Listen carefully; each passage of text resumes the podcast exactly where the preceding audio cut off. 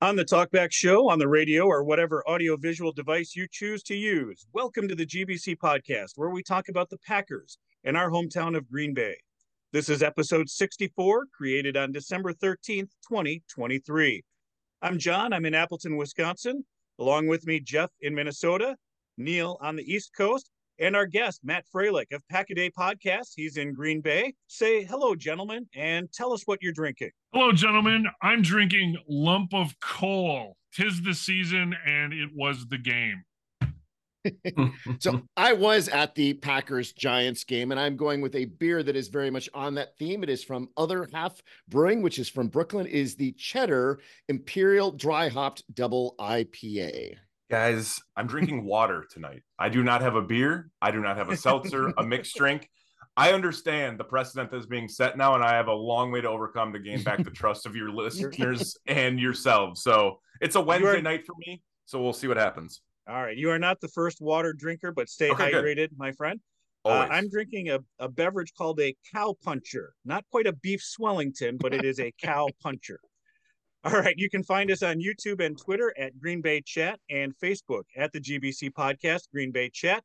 And big news the audio is now available on Apple Podcasts as well as Spotify by searching for Green Bay Chat. This week, we're going to take a look at that Packers game against the Giants and what's coming up this week with our guest. We'll talk some tailgating playlists and Packer podcasting. And we'll, of course, preview the Packers Buccaneers game with Baker Mayfield coming to town one more time. But first things first, gentlemen, taking a look at this game at MetLife Stadium, I have just one question for the three of you. What the fuck? yeah.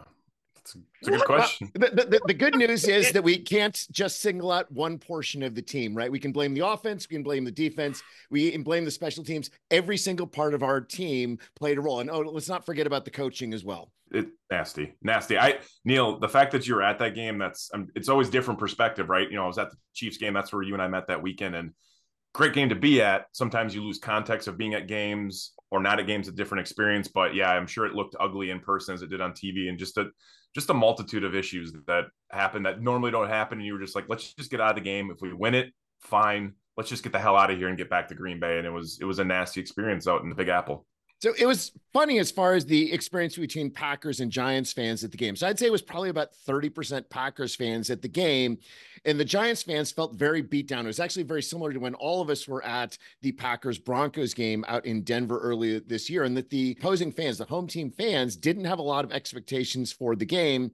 They weren't really loud as far as the cheering, at least until it got to be the fourth quarter. But the one of the comments I heard at the end of the game was, well, at least we weren't out cheered within our own stadium for a change. And I think hmm. that's sort of the overall Giants experience on this season.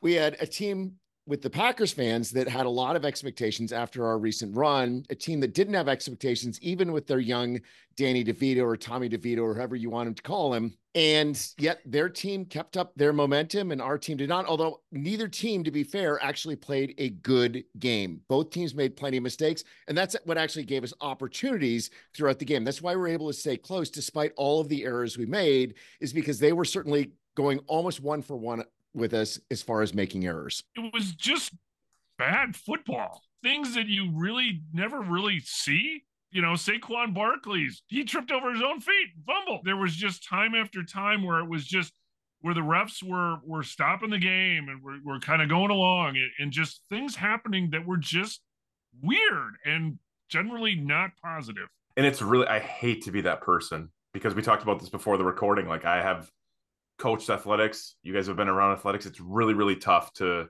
single out a referee, an umpire, etc. But when a game's going so poorly and the momentum of the game is being impacted by questionable timing of things or just taking a long time to make a decision something like you mentioned jeff that really irritates you and it's just in the back of my head some goofy things. The one that comes to mind was the the block in the back which was like that's not a block in the back. I was screaming at my television i'm sure like many other people were. Or the mm. defensive pass interference early on as well right? I mean it's just but by the same token the game didn't actually start out as poorly as it, uh, it started out poorly for our offense, but thankfully the Giants started out poorly as well. And we were the team that scored first. Now it took five drives, which would be all of the drives we had in the first half of the game against the Chiefs. It took five drives before we scored. We were still well into the first quarter at that point, but we did actually get first blood in that game. And it started out with a play that we may regret having worked so well later on with Jayden Reed running the ball for 20 yards and a touchdown. And that sort of set the tone for the game for better or for worse. Well, the jet sweep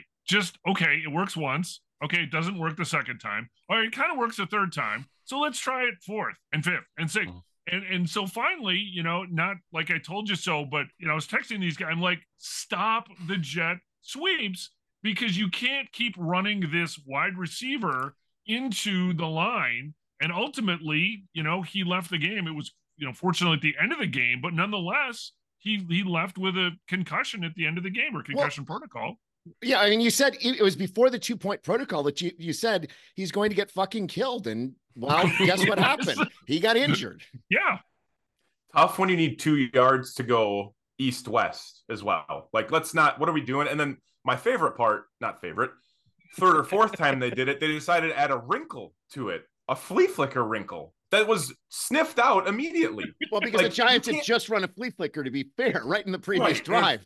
copycat league, as we know. But like, what do we do? Like, run it once or twice, you get away with it, great. But we can't run the whole offense around this. So I, it's yeah, spamming yeah. that button a little bit too much. Yeah, exactly. Fool me once, fool me twice, and that was pretty much it, right? I mean, it, it wasn't that particularly successful, and yeah. So what does that say then for Quadzilla, right? Because you're like. Yeah okay, you, you like you said, you're running east west. You're not running north south. You've got a 250 pound guy. You got two yards. You know, make it happen, or two and a half yards. Make it happen. Mm-hmm. Even Taylor, right? Taylor had a really good game running the ball. And did we need as many of those trick plays as we had in the game? And I think it's pretty clear that the answer is no but those trick plays were part of our offense. But let's you know not let any of the other units off the hook. Uh, I decided to make a list as I was going through and reviewing the game of all of the various oh, no. all of the units had in this game, and um, this is certainly the longest of such lists that one would have this season. That looks like Carlin's list of dirty words, Neil. the expanded one, not just seven. Yes. The red the red pen is giving me PTSD of an eighth grader maybe taking a spelling test with just red pen everywhere too. That, that's a lot. That's Matt, impressive. to be, Matt, to be fair, I am a professor, so I am a lover fair. of the red pen. But Neil is a connoisseur of punching himself in the nuts. he really enjoys watching these games over and over. The term we coined here, Matt, is is a beef swellington. When you okay. go back and, and watch the game, yes, you, you give yourself a beef swellington rewatching a game like this. I'm so go ahead, that. Neil. I'm let's... taking and I'm taking and using that. I'm writing that down. a lot of a lot of my a lot of my family members on my dad's side will love that term. I promise. As long you as that. you give us credit for that when it takes off, that's all we want. Absolutely. well, Neil, you may as well start punching away. Where, where, where does your list begin? I, I don't really want to go through everything. I mean, we, we, I mean, let's let's What's, let's go to the special teams. We've what? talked about the offense fuck ups yes, a little bit. We've talked about yeah, the defensive. Yes. Yeah, so this was coined, I don't know, a couple seasons ago when when we just basically had enough with the special teams and we had to come up with a, a different word. They they were not special teams. I mean, well, not even not even with special in quotes. Right. Not even special. Yes. So the term asshats were was born at that point, and and unfortunately they have lived down to their their moniker. And and it's it's interchangeable. It's not only just the packer ass hats. It's it's whenever you know there's a special teams miscue or doink or whatever you'll have for other teams as well. But you know there are ass hats too right? And so neil take it away with our ass hats. Yeah. let's, let's just start start out with the illegal block side back. We lose six yards in our first ass hats opportunity after we got the ball and had to punt, Whelan has his punt. And then, of course, the punt was so bad that Ford ended up running completely over their uh, person who was trying to catch the ball. It looked on paper like a great punt. Oh, it goes 53 yards, except it really only went, you know, whatever, 35 and then rolled the rest of it. And, you know, Rudy Ford destroying their player. That gave them the field position that they needed early on in the game. And thankfully, we got lucky with, I mean, a lot of our mistakes in the game we ended up not paying for. For example, for the two offensive turnovers in the first half. The Giants scored zero points after our first two turnovers in the first half. We got lucky in some of those cases, but eventually you keep making those mistakes. And obviously, the Keisean Nixon muff in the second half was the killer. You're going to eventually pay for it. And we made enough of those defense and special teams uh, mistakes and offensive uh, mistakes over the game. Obviously, the other big one was the Anders Carlson missed field goal. But the Anders Carlson was built on other mistakes that we had made, and specifically doing a stupid gadget play, and then Jordan Love taking a sack because once again we decided to get too cute, and then we became desperate. And, and this is, was a, something that was a theme early in the season. We made enough early mistakes. We just put ourselves into big holes. And in enough situations this game, we put ourselves into those holes as well. It looked like we were reverting to six weeks ago in many ways, but not overall. And there were a lot of positives in the game. It's just hard to really focus on those positives when it's just you're constantly being beaten by, well, all of these negatives. yeah. yeah. So, really, the only thing the asshats didn't do was have uh, an extra point missed or blocked. They would have run the table at that point.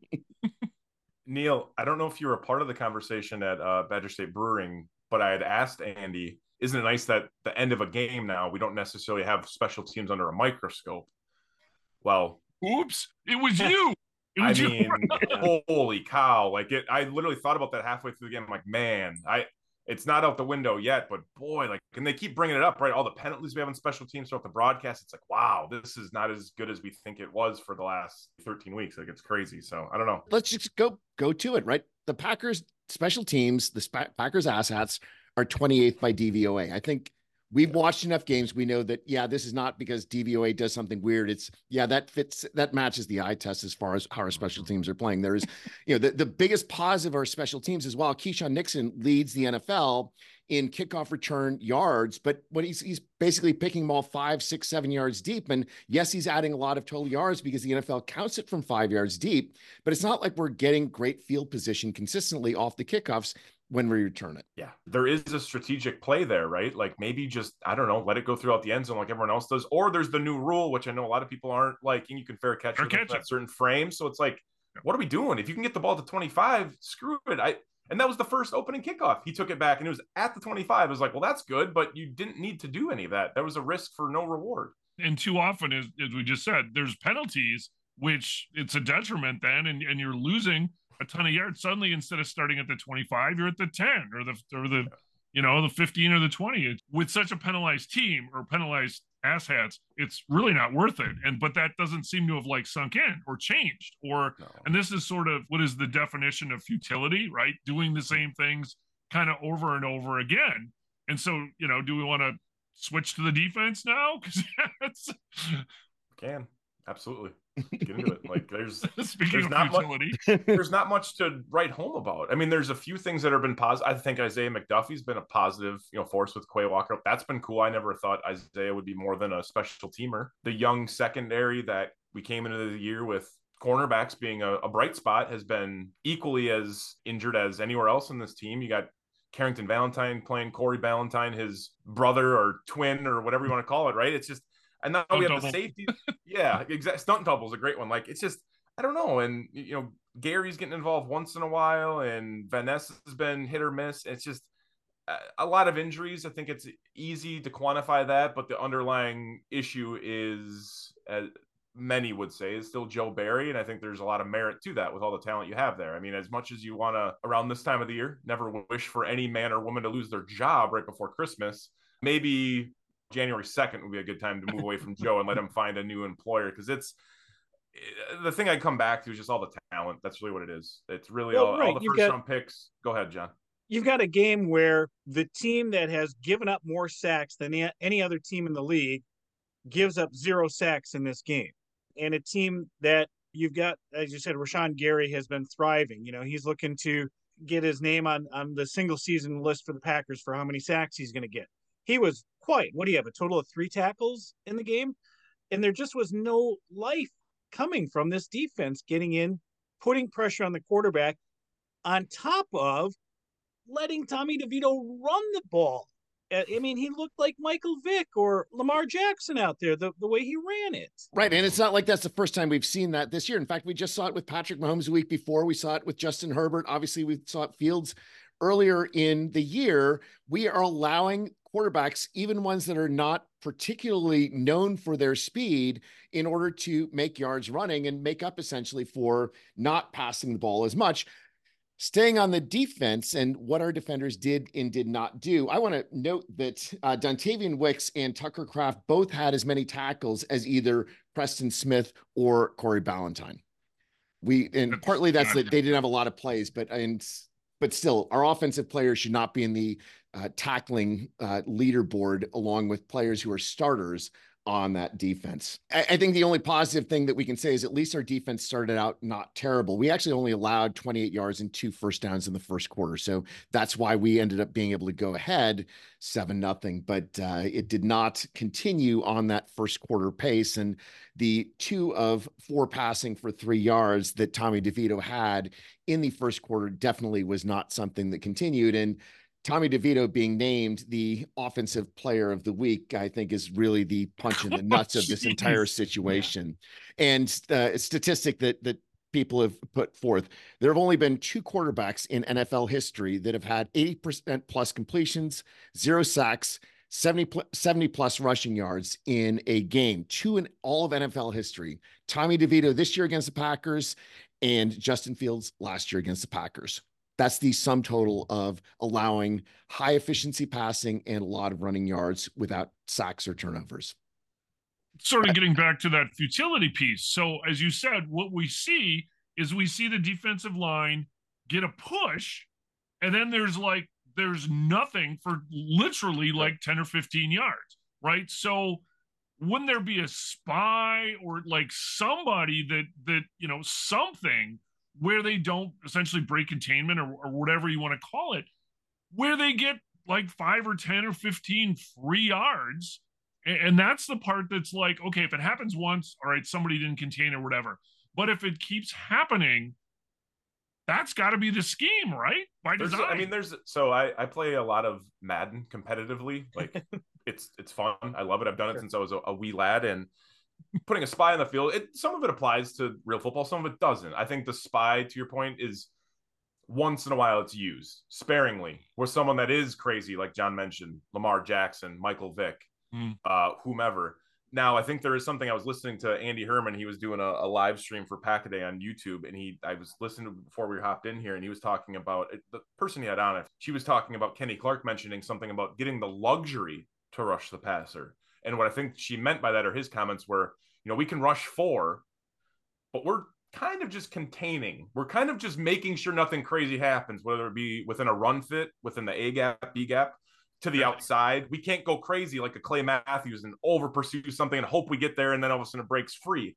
And I, I kind of somewhat agree, but I think some of that comes back to coaching. Like you can't you can't tell me that a, we can't rush four or five, have Rashan Gary off the edge on the worst offensive line in the league without Evan Neal to get a sack on Tommy DeVito. Like there's just that can't happen. And for him to escape the pocket, other players have done this time and time again. That's there's some negligence going on there, and we need to look internally as one does January 1st, New Year's resolution. Let's, let's figure this out. Well, there's also, you know, we can talk about the game like all the way through what the defense did and didn't do, but then you get to the point where you now have a lead You've taken your lead. You've got your one point lead. There's a little over what a minute and a half left in the game. Your defense needs to stop the offense from moving down the field. And it, it, the question is, does does Joe Barry not know the difference between pass defense and passive defense? Is it possible he thinks those are the same word? Because that's what that defense was on that final drive. Did he think that they had to score a touchdown? Because that's the way those cornerbacks, the defensive backs, were playing off they're playing 15 yards downfield at the snap. Like the, they're trying to prevent a touchdown. And it wasn't even methodical. It was just too easy moving that ball into field goal position. And it was so painful to watch. It was easily the most painful two minutes of football I think I've watched in a long time. Matt LaFleur, super nice guy. I think he would be, a, you know, he's a great asset to the city. I think he's a great. It seems like he's a great husband, great father. He's a cool dude. That's that's great. And I think it also carries over into his line of work. He's great with the guys around him. doesn't want to ruffle too many feathers. He's got some older gentlemen with him, Rich Bisaccia, et cetera, Joe Barry. But finally, even Matt LaFleur said something this past week, or I think it was in the press conference yesterday, and he said, Joel called man coverage and we're playing way off, which we shouldn't be. Yeah. I, no, no shit. No, no kidding. But thank, thank you for saying that in a press conference because generally he kind of takes it on himself, which I appreciate as a leader. But at the end of the day, man, like that's passing defense, passive defense. We got to figure out how to stop them from getting a first down. That's, whoever's that's, lined up in front of them. That's that's an adjustment that I would have liked about 48 hours ago. Uh, about 48, 48 but, would have been smooth. But, but, but even going to Tommy DeVito's statistics, right?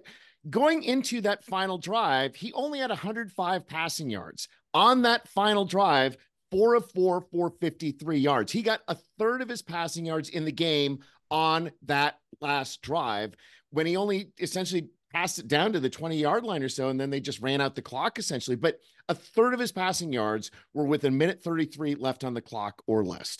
I would think you'd want to play some press coverage, right? Make it tough for him to get it in a window against these C plus receivers that they really, I mean, they don't have a, right. if they have a number one, I don't know where he is. And if they have a number two, he's probably joined him somewhere else as well. Like it's, you'd think you'd be able to challenge them a little bit to not make it like a, a seven on seven walkthrough. So yeah, I, I don't know. Yeah. That's, that's no, and that and that's exactly what it looked like. And I mean, even had oh, Joe Buck and Troy Aikman, if they're calling it out, you know, I mean, it, it was just like it was embarrassing. It was just like, how can this be happening when everybody in the building knows that they need a field goal to try to win? So yeah, that not good football. Let's finish up with the other key Joe Barry statistic from the game, which is the Packers defense now is allowed four games this year of 200 or more rushing yards. That is the most the Packers have allowed 200 or more rushing yards in a game since 1983. Uh, John, Jeff, and I remember the 1983 season. That was the no defense at all season. It was fun yeah. to watch because we had Lofton and Jefferson and Dickey slinging the ball yeah. all over the place. But the Packers allowed six 200 plus yard rushing games back in 83. But that's our precedent. And if the precedent goes back to when we were kids, that's a bad precedent for the Packers. yes, almost. Ex- yeah. No matter really with with no exception. I mean, if mm. if you're bringing up 70s and 80s teams where we're we're starting to hit those marks that's not a positive thing at all. I don't know about you guys, and I know this isn't our you know our full time unfortunately job isn't to observe the Green Bay Packers or watch NFL football, but I like to quantify it towards like business stuff. That's sometimes a good way because we all work in lines of work, and I think there's an institutional problem with the run defense. It's really not Joe Barry's fault. The personnel they've trended toward bringing in a little bit bigger bodies up front in the trenches, but it's an institutional problem that we haven't been able to figure out how to stop the run defense for a long time, like a really, really long time. And I don't know what changes that more first round picks in interior uh, maybe i don't know but they just can't figure it out. And i don't know what needs to be changed. My guess offhand is thinks it's something how they practice maybe. I i don't know but it's it's ugly. If you guys are referencing stuff from the 80s I was not born then, but I do know from my elders in history that the 80s of the Green Bay Packers football we tried to forget. We drank through it. So I, uh, mm-hmm. I it's I don't want to reference anything from those times. The quote that I like to make is that in our youth, so the time from when we basically remember the Packers as, at age five until we were in at the end of high school, we had two winning seasons: eight seven and one in 1978, five three and one in the 82 strike season. That was the sum total of our winning years in our youth. And anytime there's a reference back to that, it's not going to be a good reference for the current team. Well, and man, it's interesting. So you brought up, you know, the the run defense has been bad for a number of years. Well, the same thing with special teams, and yes. I think that may even go Absolutely. back longer, right? So you're right. So what is even after regime changes, right? I mean, literally front office changes and coaching changes, and why is this still happening? You know, we finally had it sort of in with the ass hats, but I mean, just they've been like in the bottom third at least of the league for like a decade or more. So, oh, yeah. you know, you're right. So in, in terms of a business, like how do you fix this? It's a question, obviously, but yeah, you know, it'd be tough. It That's the million dollar question, Jeff, yeah. that everybody's trying to figure out. It's so hard. It's so hard. And I think the special teams one is layered. I think the run defense is pretty straightforward, right? You can't stop a guy running. That's pretty easy. But like special teams, special teams, there's a lot. And I think the special teams that I always referenced late 2000s, early 2010s was like, we can't get good returns, right? We can't do that. And like we had consistent, you know, Mason Crosby, whoever the punters, you know, circled through Masthay, et cetera, Jon Ryan. But like then there came a point where it was so negligent that we were going to set a record for the least amount of return yards. And we brought in a guy, it was Tremon Smith off the street to try to get us just net positive yards. So it's like it reached a point where it's so bad.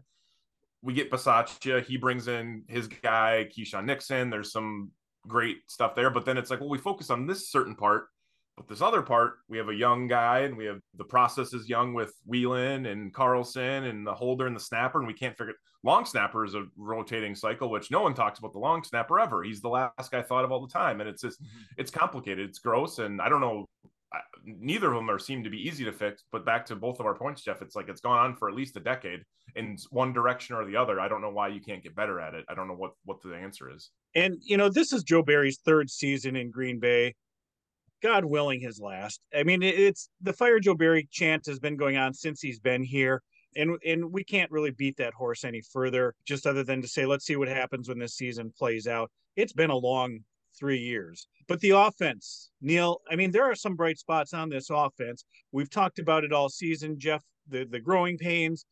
There were a lot of growing pains, I thought, on Monday night. And and I had visions of Brett Favre in the national spotlight games where he would spend the whole first half of the game overthrowing his receivers or wasn't on target because that adrenaline rush was probably so high. And I kind of felt the same thing about Jordan Love on Monday night that he just wasn't hitting his targets but he got better as the game went on. Kind of the, the the ongoing theme of the season, Neil, is it gets better as it goes on. John, I think your analogy is completely correct there as far as Brett Favre and just sort of adjusting to the game and adjusting to the adrenaline. I also was not a big fan of Jordan Love going sleeveless. I'm generally not a fan of players going sleeveless. And it was cold. I think I had eight layers on at MetLife Stadium. And it, it, felt colder than the predicted weather was going to be. I'd like my players to be nice and comfortable so they can focus on what they need to do rather than focusing on how manly they are showing off, uh, you know, their their, their skin. But yeah, I mean, obviously, Love missed a lot of passes early in the game, and that didn't help us. Although some of them, it's not entirely clear where whether it was you know did Wicks. I, I, still don't think our receivers know all of their routes perfectly, and you know there's certainly a mixture of Love and those receivers. But you know we did move the ball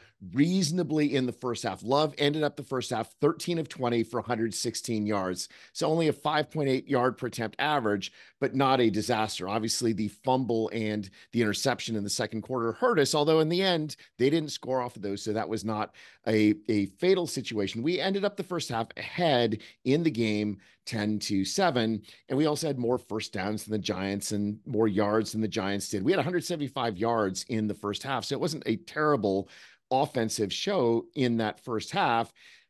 It's just that, yes, there were all of those things that were missing. And the third quarter is really where the offense laid an egg. And we only had two first downs in the entire third quarter. We had one passing yard in the third quarter one passing yard oh, and oh. 39 yards of total offense in the third quarter. And if you want to look at where we fell behind, both on the scoreboard, but also just looking at the stats, you could tell that's that's where the, the fall was. We made a reasonable comeback attempt in the fourth quarter, at least as far as the offense was concerned. But if you've got a quarter with with only one yard of passing offense, you know that your team is struggling. And I, I just want to know what happened to the third quarter Packers, right? The, the first half of the year, it's like, well, can't we get the third quarter Packers all year? Now we're getting the third quarter Packers or the first quarter Packers. And mm-hmm. let's get those old third quarter Packers back and let's see those halftime adjustments that see us moving down the field and dominating the other team in the third quarter again. Yeah, it's one yard. One yard. one passing yard in the third quarter. Yes and I'll admit during that during the first half, I kept saying, "Oh, I can't wait for the third quarter because I know this team comes out of halftime so well." And boy, was that third quarter a letdown. Yeah, I, one yard, one yard, one. So I, I, appreciate you finding that, Neil. Like I, you know, I don't, I don't get as granular in the box as I probably should, but that's nuts. One yard is one yard. Yes, Jeff, one yard. How is that possible? Man, it's it's difficult. I think there's a lot to unpack from everyone what they're saying. I think I love the fact that Neil, you being a professor, talking about, hey, let's not let's not worry about you being manly, or, or let's approach this from an intelligence standpoint. Let's just wear some Under Armour. Like, why do you guys, especially a quarterback, like you're not Kenny Clark, you're not Gilbert Brown, you're not trying to you know be a nasty guy in the trenches. You're trying to focus on getting the ball to your hand. And to John's point, man, there were some throws that were stupid. I think the one that I remember most was I think it was a leak out of the backfield on a third down from AJ Dillon. And he kind of threw it like up and over his shoulder to try to lead him to the sideline. I'm like, well, wouldn't it make more sense? I'm an idiot, but hit him in the waistline so he can at least turn and make a move either way. Now I understand that fast guy's going to be able to break on you quicker and you're not going to have that opportunity to, to decide. But I know for a fact catching it up here is not as easy as maybe to have him turn. So there was just stuff like that that was pissing me off. And it's like you're missing by a couple feet. And that's nothing when it comes to golf or horseshoes, but a couple feet is like we got to be able to. And AJ Dillon, we're not throwing it to Davante Adams, a guy with a huge catch radius, or Dontayvion Wicks, who I'm excited to see develop. But like, man, you can't be throwing a guy like that when he's just trying to get a couple yards. So it's there's a lot of things going on there, and the route tree thing is there's some been pro- some progress. I went to I was fortunate enough to go to a couple training camps this year.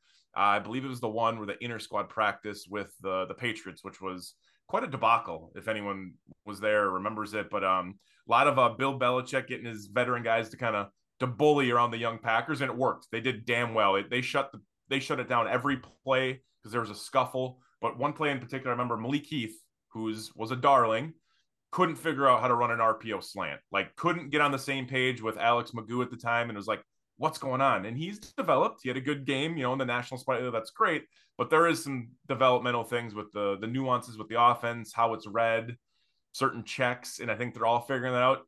And no one's you know no one's to blame other than they're just somewhat you know new to what this offense looks like, and they're also taking over from a new leader being Jordan Love. They don't have Aaron Rodgers to rely on with his arm talent that can throw you open if you ran a route maybe a couple yards short or long. So it's there's a lot going on there, but I I will say I'm optimistic of where the receivers are. We are getting a lot of national attention from that weapon group. Um, it's fun. It's great. I wish our boy 33 Aaron Jones was there to kind of reap some of the benefit of these yeah. production. And there's a whole saga between McCarthy area to the LaFleur era that seems like maybe it's not completely their fault. There are times where he goes out of the stat sheet and out of the snap count, mostly injury related. But at the end of the day, I'm excited where the receivers are. They've made opportunities, right? Tucker Kraft even made an opportunity, you know, some big plays with his opportunities now with Musgrave down. So we'll see what happens. But there's a young team, and it sucks. And it, I hate to say that and use that, but it, it's kind of where we're at. Well, I mean, Tucker Kraft, I think, is one of the so it it really does suck that Luke Musgrave is injured, but Tucker Kraft is fully taking advantage of oh, that space. And now what I really want to see is I want to see Kraft and Musgrave on the field at the same time. And well, that may not happen until next season. The opportunities that Kraft has had to demonstrate his abilities and just his absolute fearlessness. He is just not going to back down for anyone when he's got that football. He's just going to run you over and he doesn't care. And I love seeing that from Tucker Kraft. He was our leading receiver with 64 yards. Overall, though, our receiver group, it definitely showed that lack of experience and that lack of Christian Watson. And I don't think that can be underestimated the role that our best receiver was not on the field. But our receivers overall had 17 receptions for only 107 yards on 29 targets, 3.7 receiving yards per target for our wide receivers it's going to be a tough game when that's the way it goes. But that was a lot scheming as well. And just all of the really short throws to Jayden Reed certainly didn't help that situation. Yeah, it was like when Love started having problems or issues throwing it down the field, they they went to sort of the the Bears check down or whatever you want to call it, right? And so they're throwing it. I mean, that that stat for Reed was it eight catches for 27 yards. 27 yards. I mean, that's bizarre for at least for a Packers stat. I mean, for you know, if you're a Bears wide receiver, it's like, yeah, right on, all right. but but and that that was the one that, that struck me. You know, they were trying to you know target him obviously, but he wasn't getting the yards after the catch, or they was just again that that east west versus you know moving the ball downfield, and, and that's what was sort of almost inexplicable in this game. In that the prior games they were moving it down the field, right? The big chunk plays, you were having these big, good downfield passes, even if they weren't completed. They were throwing the damn ball down the field. And that really wasn't happening in this game. It was this dink and dunk shit that, you know, it got them the lead. And, you know, but I mean, they, it, there could have been so, so much more, it seemed like. Well, the other thing is if you're playing a lot of short passes, this seems like a situation where you should be using two tight end sets more. And the fact is that Ben Sims and Josiah Deguara had no receptions for either of them. Sims had 10 plays on offense, Deguara seven. We only had 25% of our snaps with two tight ends. And if you really are going to be doing a lot of the short things, if and our running game was moving, this is something that would seem to also benefit from two tight ends. We did very little two tight ends, especially compared to the last couple of games. And this seems like it would have been an opportunity against the Giants agreed. Like Ben Sims has had some flashes in a few games. Like that's it's been great to see Deguara. I couldn't be more out on. Like, man, that was a bad pick. And we won't even get into any more of that. But I would agree with you 100%, Neil. Like, if you're going to run the ball, we know AJ Dillon's a volume runner. He has to run the ball 20 to 25 times to maybe even come close to 80, 90 yards. So mm-hmm. put your best players forward. I do think, to both of your points, that you brought, like Christian Watson not being there.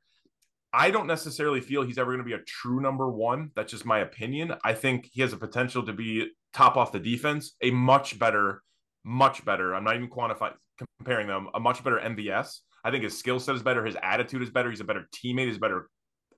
A lot, I could say a lot of better things about Christian Watson than MVS on a personal level or even on a, a professional level. But I like what Christian Watson brings, but without him out there, we've seen the anemic offense without him being able to stretch the field. And that's huge. That doesn't open up opportunities for crossing routes, doesn't open up those little bubble screens that Jayden Reed's getting for 27 yards to open up things. That that impacts it too. And sticking to the offense, like I don't know if you guys noticed early in the game, and I try to understand kind of like what the play looks like, what they motion into, and then the first couple seconds of a play. Generally on offense, defense really tough to see because they're moving around, but they were doing a lot of like getting certain uh, run fits set up by motioning a guy in, mm-hmm. and then mm-hmm. they were doing this weird thing. And I don't necessarily love it because it takes longer. Jeff, you got it, the twirl finger. It was like it was like a misdirection, but they were using it to set up those end arounds later in the game, which I understand that. And I think maybe some of that has to do with Kayvon Thibodeaux. They didn't want him to have off the edge. So there's a lot of stuff going on there. But at the end of the day, can we just run the snot of the ball between the tackles and see if we can blow them out. I know Dexter Lawrence is a damn good football player, but damn, can we try to overpower a little bit? Like there's there's a lot going on there and it's all connected somehow, but at the end of the day, not a great offense without Aaron Jones and Christian Watson. Who who would guess? And one other variant that we didn't try at all in that game that the Giants did a lot. So in the game, you hear a lot of player X reports as eligible, player Y reports as eligible. There, there were a number of plays that Giants had two linemen reporting as eligible on the plays and the Packers had zero plays in which they went with six offensive linemen, which, yes, normally this is something that's justifiable. But if you've got to do something different, if you want to sort of change things up, you want to force some running plays to convert on a third and two, not have to do a jet sweep, well, maybe sometimes you just run it down their throat for a change and even tell them what you're going to do and just smash them to bits. And no more Marcedes Lewis, we know. So it seems like it would make sense to plug that guy in that is your de facto number six lineman. And we've also been rotating linemen in. Like these aren't mm-hmm. guys that are coming off fresh. It would be a very simple thing when you're rotating a guy in to sneak a other guy in that was on the last drive, kind of make sure he's eligible and do something creative. Creative is a fun thing to do, and they just not seeming to do that. That the offensive line rotation thing is wild to me. I didn't even know what was going on at the Chiefs game because I was more concerned about chirping Travis Kelce because I was right behind the. But it's like this is going on. I didn't realize this was happening. It's crazy. Yeah, Sean Rhyan had 12 snaps. Nijman had 17 snaps in the game. So yeah, they're the you know essentially a quarter of the plays we were rotating in somebody different from our starting five offensive line. Well, and and just to put kind of maybe the final point on this, when sure. that when Tucker Kraft talked about bringing the violence to the defender, Oh my God. And so when he was out front, when Love fumbled, Tucker was out front. He had two, he was blocking two guys and Love kind of he was running behind him, and I think if he would have got the corner again, if maybe whatever, but Love stopped, and like his entire momentum stopped, and he got tackled, and that's when he kind of got bent back, and he got you know fumbled. Okay, you've got your tight end who's looking to run people over, who enjoys this. Maybe take advantage of this a little more too. Yeah. I mean, you saw Tommy DeVito scramble and take a hit from Keisean. Like, I mean, I don't want my quarterback potential yeah. franchise quarterback going out yeah. there and getting gr- gross with it and getting jacked up. But it's like, man, right? There, was... does, there is a case in point to really, hey, I got to go get this, and yeah, didn't happen there. All right, enough of the beef Swellington. Yes, it was a 24-22 loss, but let's look ahead.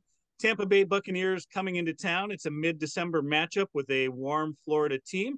And before the game happens, what do we do, Neil? We tailgate. And let's get ready to tailgate Matt, you do some uh, music for tailgating. Tell us about your what is your game day like? Where do you hang out, and what do you do on a home game? Great question. So I've li- I'm going to go on a long version of this because why not? It's podcasting. So I've lived here since like for 15 years, right? And part of my thing was coming to college here and living here since, and definitely realized fortunate to live in an area where the Green Bay Packers play, my favorite team. So had to get to a game at least once a year. Pretty achievable, right? I mean, whether we're broke college kid or have a family member that has tickets you're always finding a way in and so it's been it's been fluid i would say over the last five six years a little bit more consistent as life does when you get a little bit older um, but generally the last i would say you know generally it's with a group of friends whether it's friends that can tolerate me hollering at the tv during a game or also match my same vibe and energy kids have came along so we have young kids that maybe will watch the game or don't so they have to be occupied wives, etc. So we have to you have to be conscious of that. But generally, it's either at the stadium watching or at a home. I I don't say refuse to watch a game out in a bar, but it's really difficult for me for a multitude of reasons, which I won't. It's just it's difficult. It's a lot more comfort in either of those spaces. So over the last couple years, though, um, definitely have gone out of my way more and more to when I have family members coworkers, uh, friends coming to town, like I did for the Chiefs game, making sure my home or wherever I'm staying at the time is like ready for people to go. So it's very fluid based off of that. If people are coming to town, I want to make sure they're having a good day. I know where the best spot to park is, best way to navigate through here. Oh, we don't want to park on this side of the stadium. It's a longer walk. Here's where we tailgate. Kind of just you know give people the resources they need. So I try to adhere to that. If there's people not coming to town for the game, which there always are later and later and later, a noon game. I try to be a productive adult in the morning and then by about 10 30 11 o'clock make sure those fantasy rosters are set start freaking out more throw the jersey on and then and then we rock and roll. But generally to your point though john like food beverages and music is a big part of it. M- music to me is, uh, you know, it's it brings people together. I think I found my passion for music when I was, you know, maybe a little bit younger with my brothers, but definitely when I got into my college years, I think you just open up your perspective to more and more and sharing music and passions and different arts. And with the software we have now, I know Jeff leans on more of the physical copies. Jeff, I appreciate the physical copies. I also have brothers who are super as they do you know now a little bit hipster getting into the the uh, the vinyls which i think there's time and place for everything. All, all of it. You can't yeah. bring a record player maybe no. john's tried it. You could bring it not bring no i'm not bringing any vinyl on game day okay okay you could and i was going to say if you've done it i would be impressed but you know my thing is like you know i like to start and i had a playlist for maybe the first half of the season with a couple songs and when i say couple truly like eight or nine songs i'd play them as i was getting kind of ready for the day play them in the back or maybe on repeat four or five times. But um, I, I just know from making a playlist, set it, forget it. It's great. It's you know I like to control a lot of things. A little bit of a type A, and like if I can control the music and I make the time ahead of time and it's good, and I know the playlist is great, and I get some people to collaborate on it, it's amazing. So that's when I met Neil that week leading up to the Kansas City Chiefs game. I had a bunch of friends coming to town from Philadelphia. That friend's been to about 60 Packer games in his life. We had another friend coming from Omaha who drove all the way. Shout out to him. I don't know how he did that. Got his butt up here. We had a friend that they all knew from um, their swimming careers. They coach swimming at, at the collegiate level, and he, this was his first time in Lambeau Field. So we had to show him a great day. He's a Chiefs fan, so it was like, you know what? I have the time. We're gonna make sure this is a great day. I had another friend of mine that was lives here. We're setting it up. So like, you know, we got to get the playlist right. The playlist is super important, John. So I was going yes. through and I do I do a lot of I'm going to bring you guys a new term. I do a lot of toilet tinkering. Fantasy uh-huh. football, messaging on email, whatever. And I was like, you know what? I can make a start making a playlist. And I start making a playlist, and I found a couple of them that are out there, adding it to my Apple playlist, and then it kind of just grew. I found a software actually too because I threw it out into Twitter, and people told me the way that you can have it from Apple Music to Spotify for free.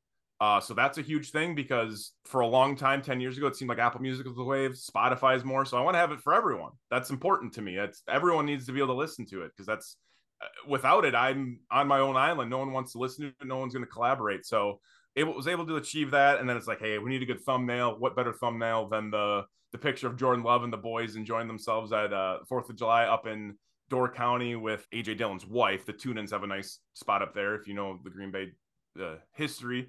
Tunins have a good situation going, and then we had a little Photoshop. Took my amateur Photoshop skills. We got Vince Lombardi in the background on the uh, on the playlist. So the playlist is the uh, the official playlist for the Green Bay Packers.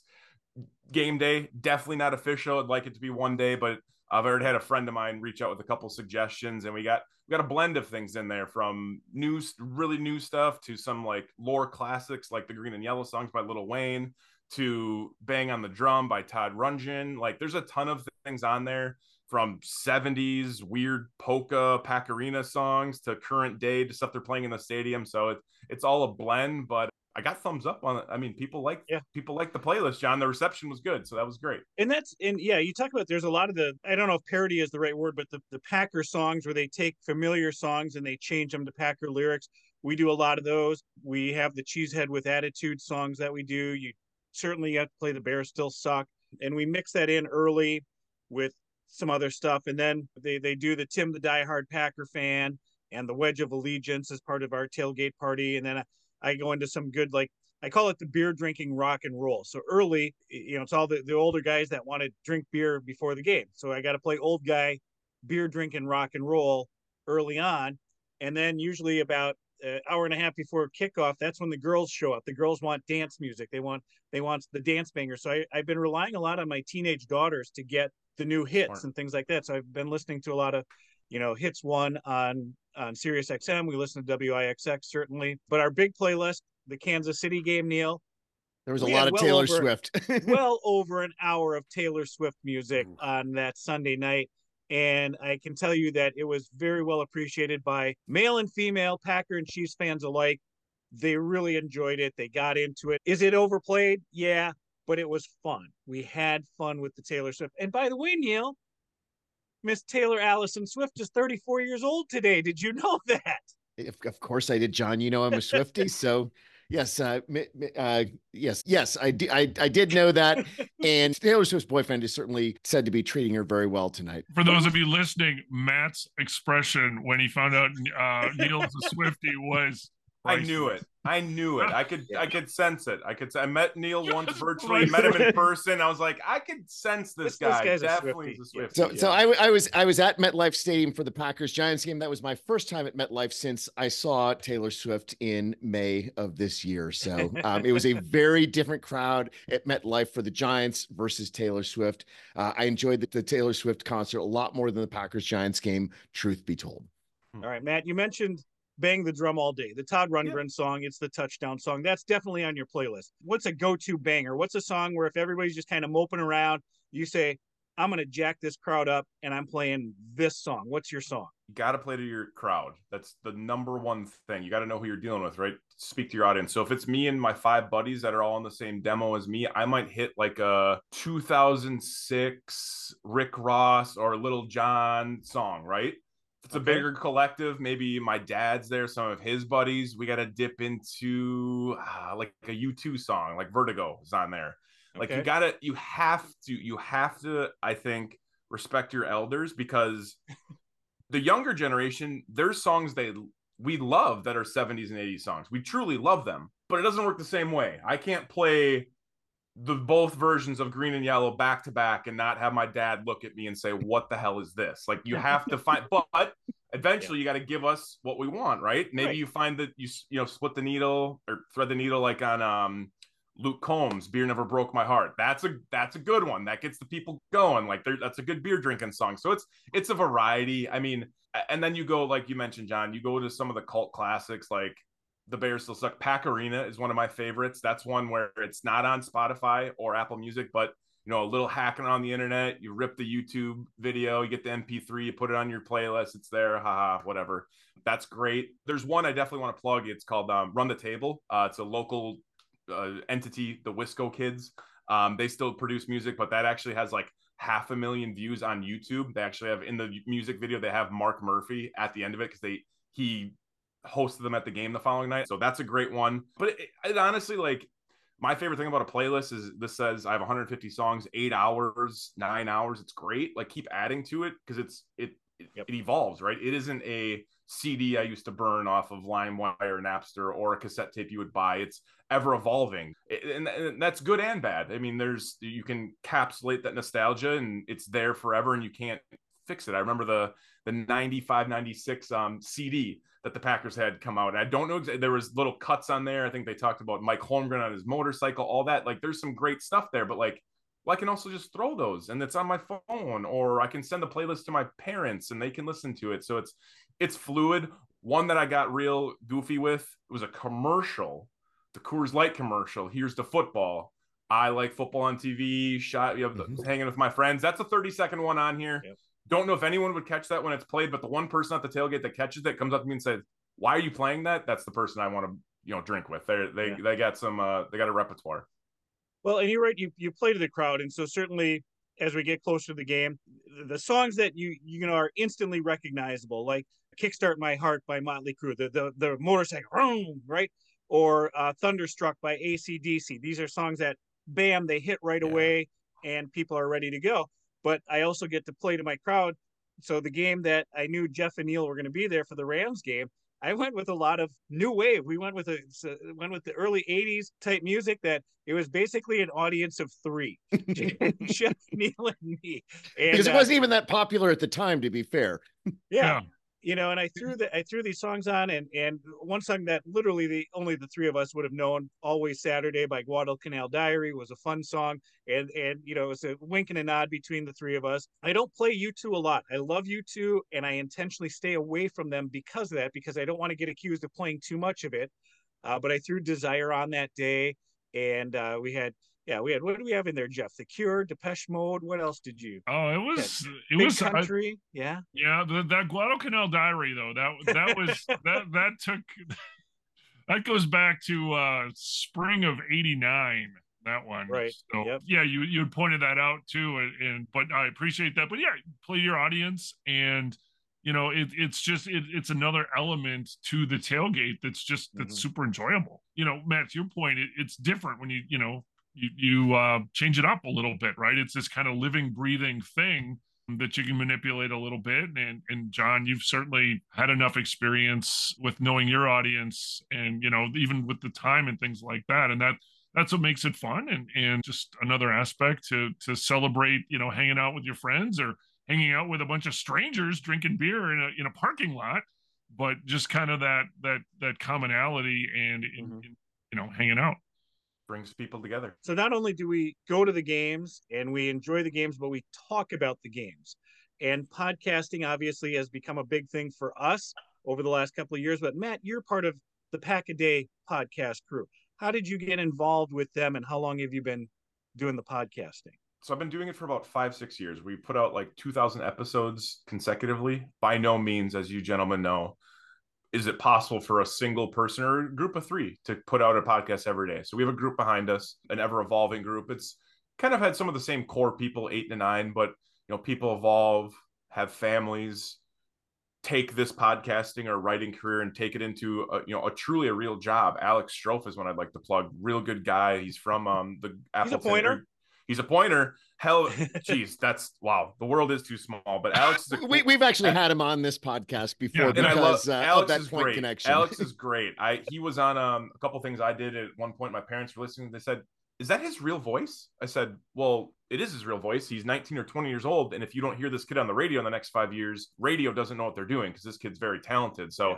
he's been on for a while. Him and I actually have some plans when he comes back to the metropolis of Denmark during Christmas. He's him and I are going to get together and hang out and just chop it up. But he's uh, he's doing great things. So I actually this it's kind of weird how things work. I kind of let things sometimes run their natural course. Otherwise, I force feed them. But I had went to a couple sporting events during one winter, and uh, one friend of mine said, "Hey, you ever thought about podcasting?" No, not really. Went to a UWGB women's basketball game. A friend of mine said, "Man, you you ever thought about like getting up?" I'm like, "Why are this is weird? This happened like in a week's time." And I had done some radio in college for WGBX at uh, Green Bay, did some television stuff there, had some internships with like radio and TV, but got out of school, was like, you know what?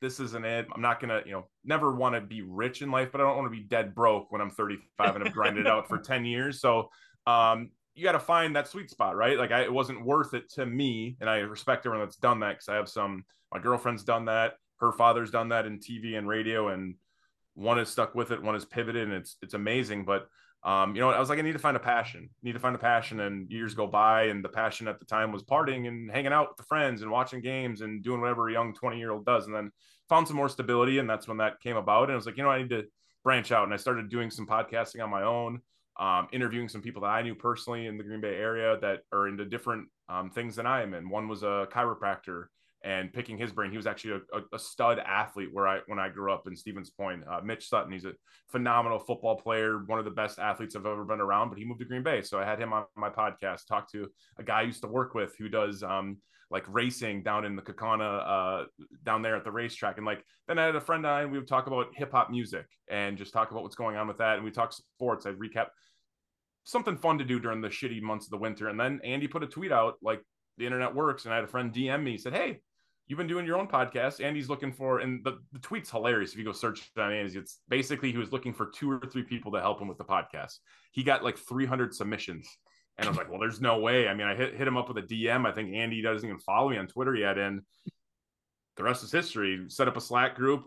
Some of us made the cut. There's about 30 of us, and we were paired up into two or threes and continue to go. Janelle Mackey and I, who still record today, we've been paired differently, but her and I recorded our first episode about the Green Bay Packers running backs coming into the season, and it was uh, Aaron Jones, Jamaal Williams were rookies, and Devante Mays might have been the other one. Um, and we recorded at Lambeau Field. Really stupid because they do tours at Lambeau Field. So halfway through the episode, here they come.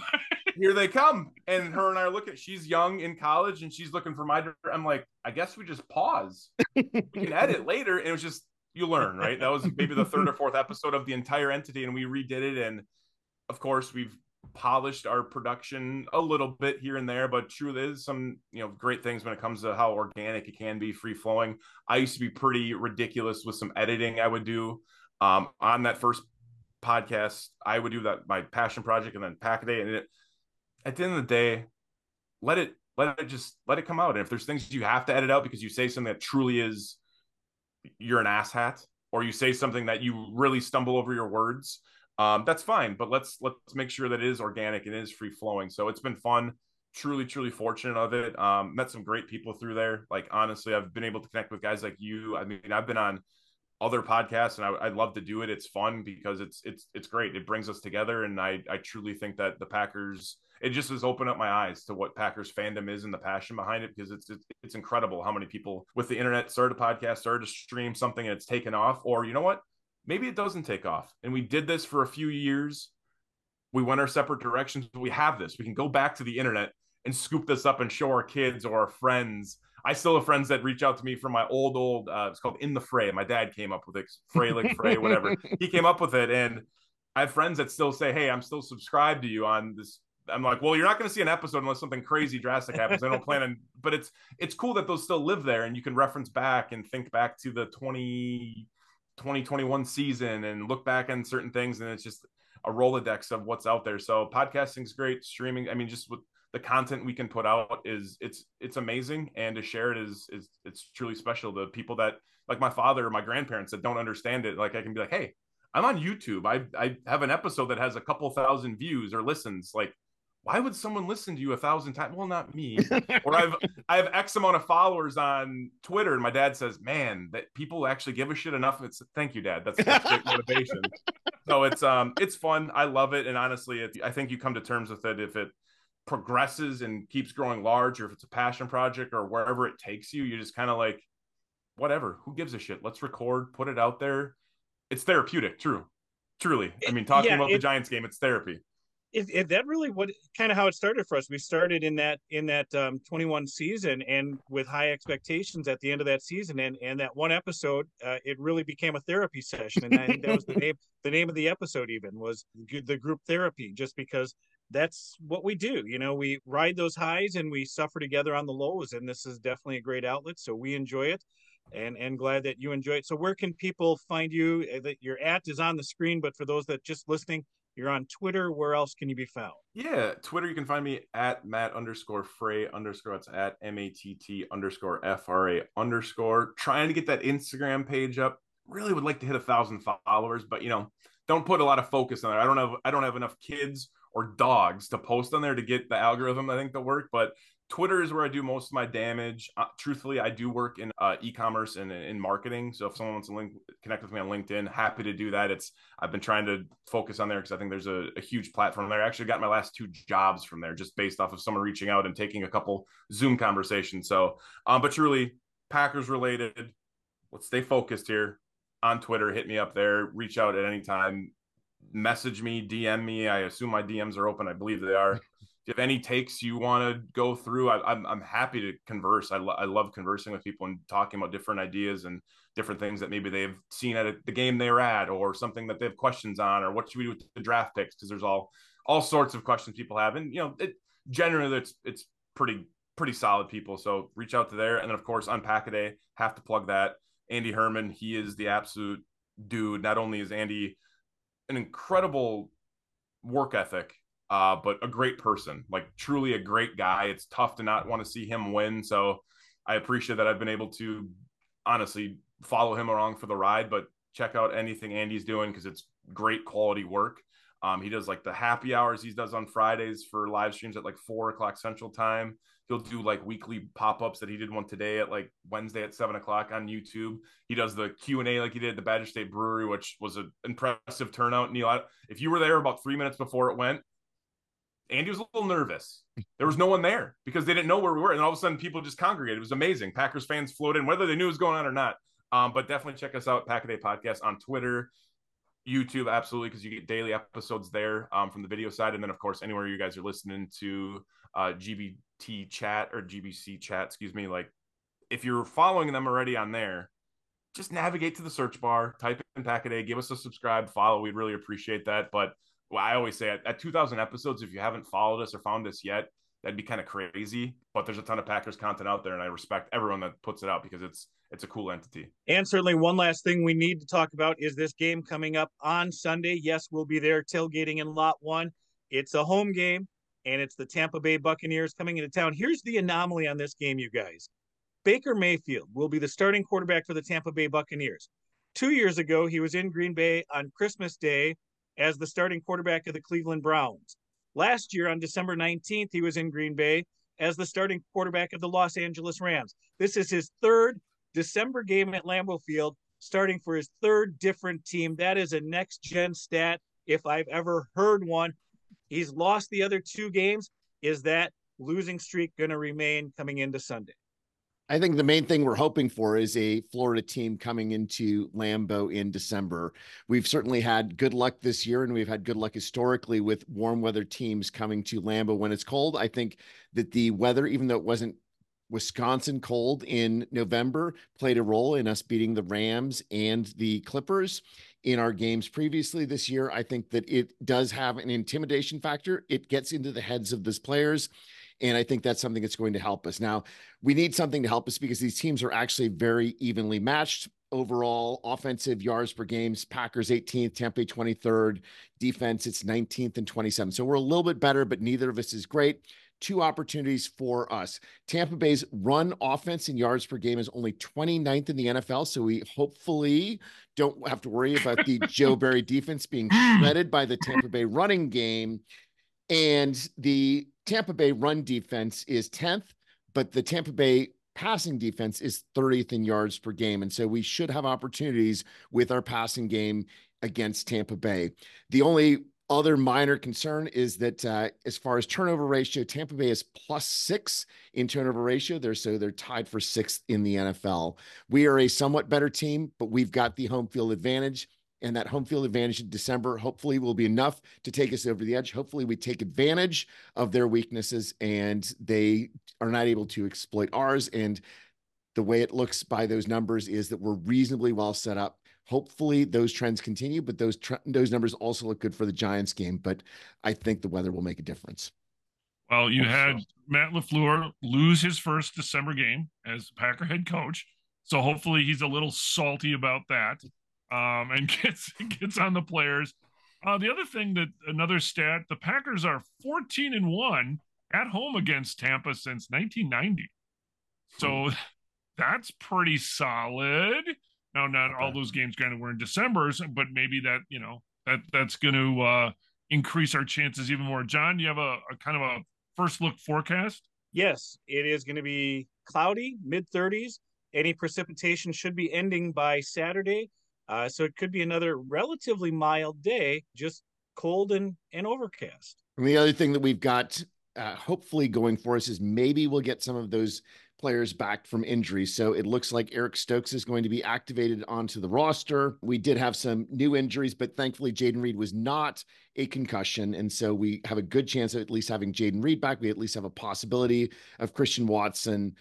And as much as anything, seeing some of our defenders, seeing Quay Walker in particular and Jaire Alexander, I think we really missed both Quay and Jaire in that game against the Giants. The results might have been different had they been there if we can just get anything that helps us from an injury perspective, this could be the thing that really allows us to build momentum and keep momentum through the rest of the season. Neil's delivering in a great way where it gives me the dumb and dumber gift. So you're telling me there's a chance, but like Rachaad White, dynamic out of the backfield, that's kind of their only piece to have at the run game right now. I I, I kind of like his skill set, kind of a scrappy guy.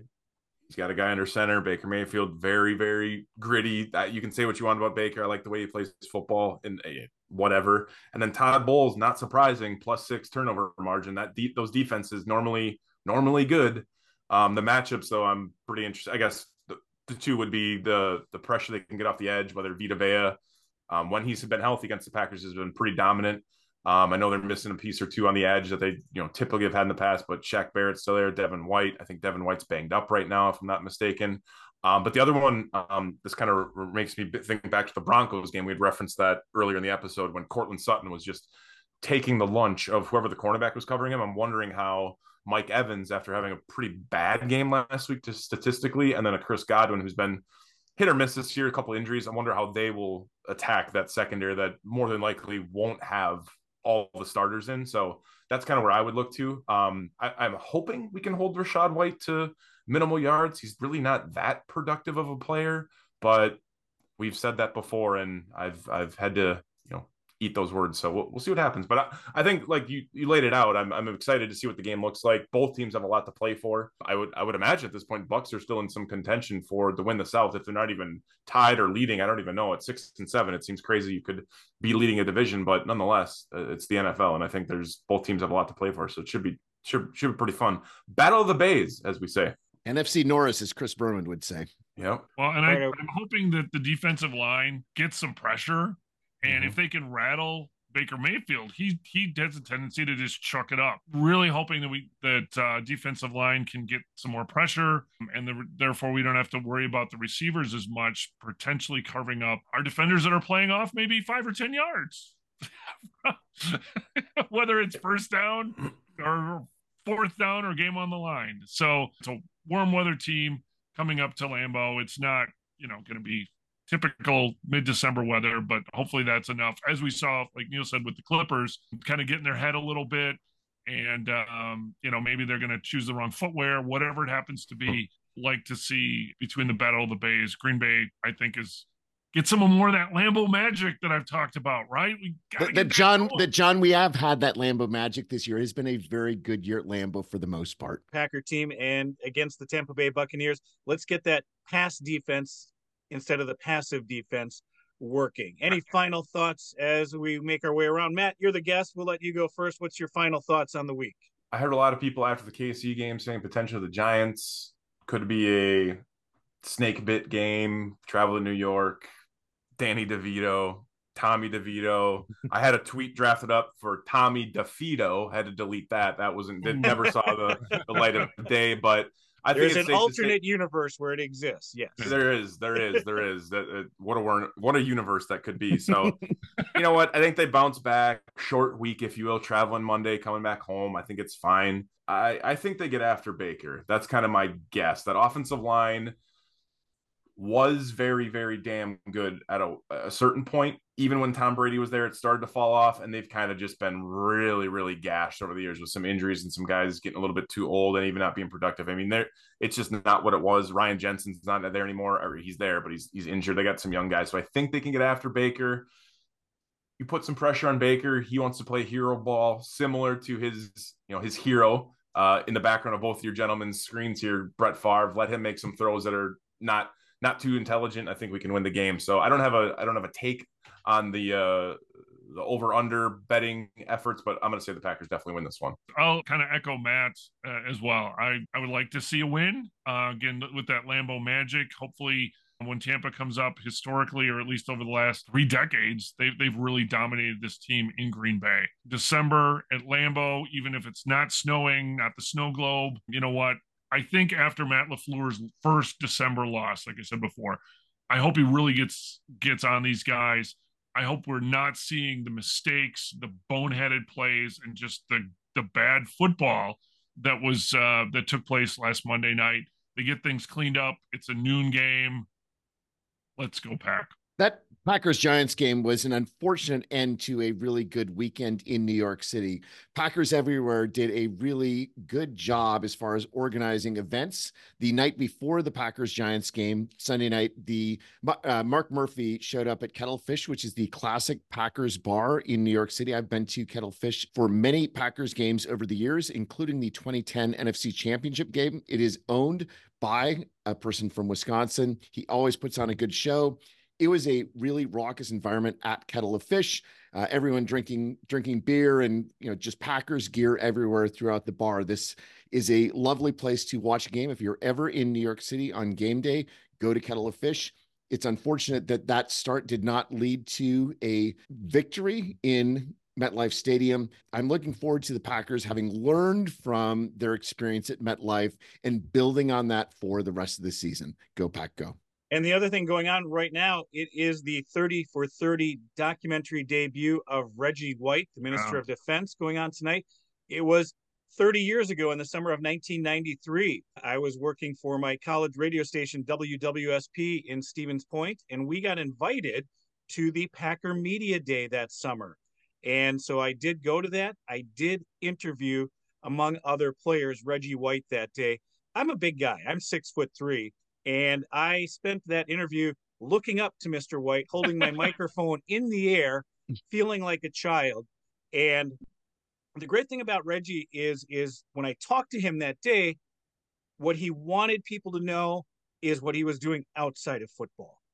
That he had a vision for his foundation, for his ministry to come into town to work with the inner city in although Green Bay doesn't have much of one or didn't at the time, but Green Bay in Milwaukee to promote the diversity, to get give people chances to start businesses. And he was laying the foundation, laying the groundwork for that during that interview. And for the life of me, I have no idea where that cassette tape is. I know I've had it. I've got to dig through my tapes to find it because it was amazing to hear what Reggie had to say. So please check out the 30 for 30 on Reggie White as well. As for us, if you're watching us on YouTube, please hit subscribe, leave a comment. Don't forget, we are now on Apple Podcasts as well. You can find the GBC podcast at Green Bay Chat. That's all one word. We are on Twitter, Instagram, TikTok, Snapchat, Spotify, Apple Podcasts, and Facebook is the GBC Podcast Green Bay Chat. Find our guest, Matt Froehlich. He's on Twitter. Find the Pack a Day podcast as well. And may you fully appreciate the magnitude of your impending good fortune. Thanks for joining us. Good night. All right. See you guys.